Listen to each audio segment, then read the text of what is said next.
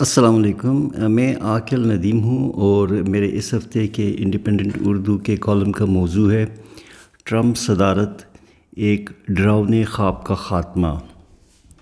Donald Trump کی شکست سے امریکیوں کی ایک بہت بڑی تعداد اور تقریباً ساری دنیا نے سکھ کا سانس لیا ہے۔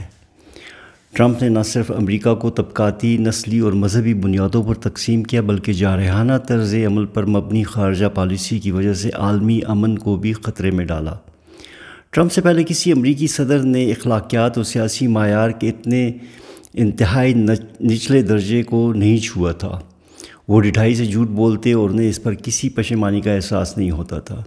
ان کے کئی ساتھیوں کو غیر قانونی سرگرمیوں اور جھوٹ بولنے پر سزا ہوئی۔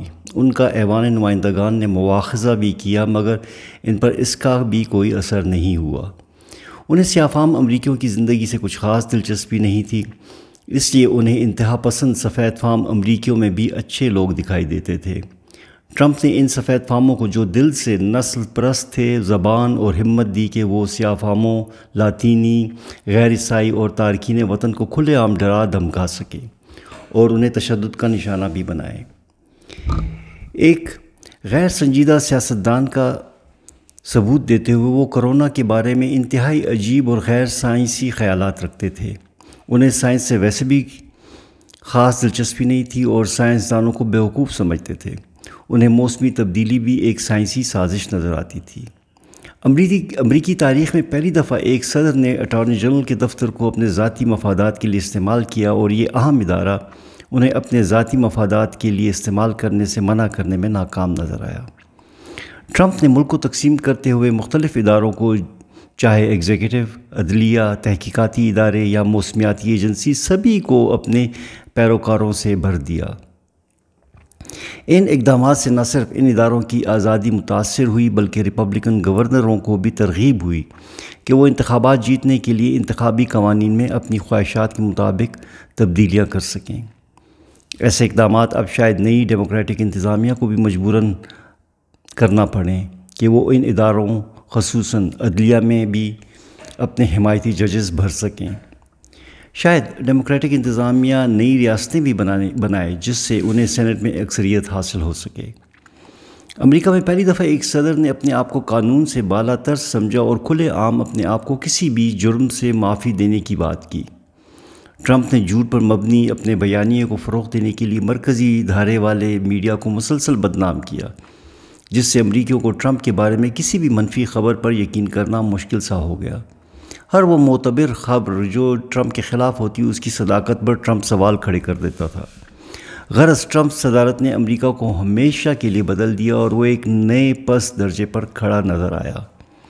ٹرمپ کی اٹھان امریکہ جیسی پرانی جمہوریت میں بڑی انہونی سی لگتی ہے۔ ایسا کم علم رکھنے والا اور سیاسی دانش مندی سے مبرہ شخص پہلی دفعہ امریکہ میں اس اعلیٰ مقام پر پہنچا۔ ٹرمپ جیسے سیاستدان کی سوچ رکھنے والی ذہنیت کی ابتدا صدر اوباما کے انتخابات کے فوراً بعد شروع ہو گئی۔ انتہا پسند اور کم خواندہ سفید فام امریکیوں کے لیے ایک سیاہ فام صدر کا انتخاب ایک ڈراؤنے خواب سے کم نہ تھا۔ انہیں یقین نہیں آ رہا تھا کہ ان کا صدر ایک سیاہ فام بھی ہو سکتا ہے۔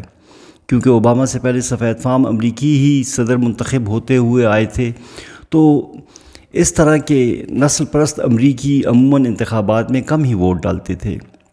لیکن صدر اوباما کے انتخاب کے بعد ان میں ایک سیاسی بیداری پیدا کی گئی کہ سفید فام اکثریت خطرے میں ہے اور وہ جلد اپنے ہی ملک میں اقلیت میں تبدیل ہو جائے گی۔ اس سلسلے میں انتہا پسند اور قدامت پسند سیاسی گروہوں نے ایک بہت سرگرمی سے حصہ لیا اور ایک نئی تحریک ٹی پارٹی کے نام کا آغاز ہوا۔ اس کے ذریعے ان سفید فام امریکیوں میں یہ جذبہ بیدار کیا گیا کہ انہیں اپنا ملک واپس لینا ہے۔ اس سلسلے میں میڈیا کا استعمال کرتے ہوئے قدامت پسند سیاسی مبصروں نے نمایاں کردار ادا کیا۔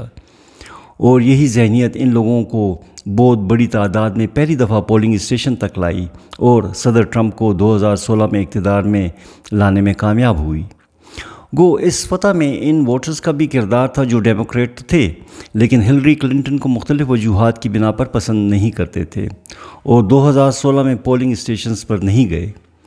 امریکہ کی خاموش اکثریت کو جگانے کے باوجود ٹرمپ دوبارہ اس لیے منتخب نہ ہو سکے کہ جن سوئی ہوئی انتہا پسند سفید فام قوتوں کو انہوں نے جگایا، ان کی مخالف قوتوں نے ٹرمپ کے مزید تباکن چار سال کے خوف میں بڑی تعداد میں پولنگ اسٹیشنز کا رخ کیا اور اپنے ووٹ ڈالنے کے ہر قانونی طریقے کو استعمال کیا۔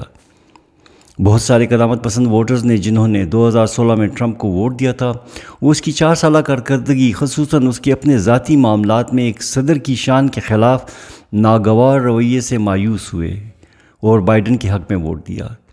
وہ دو ہزار سولہ میں ٹرمپ کو ووٹ دیتے ہوئے جانتے تھے کہ وہ باقی صدور سے اپنے رویے میں انتہائی مختلف ہوں گے، مگر انہیں اس قدر پستی کی توقع نہیں تھی۔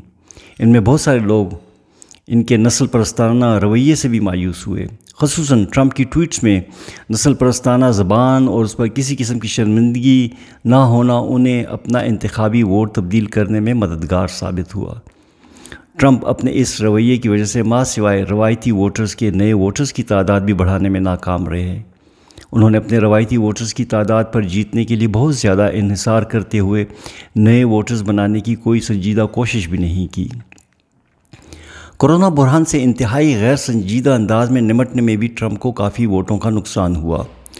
دو لاکھ تیس ہزار سے زیادہ امریکیوں کی اموات کو بھی صدر ٹرمپ نے اس بنیاد پر اپنی بڑی کامیابی گردانا کہ اس سے کئی زیادہ اموات بھی ہو سکتی تھیں۔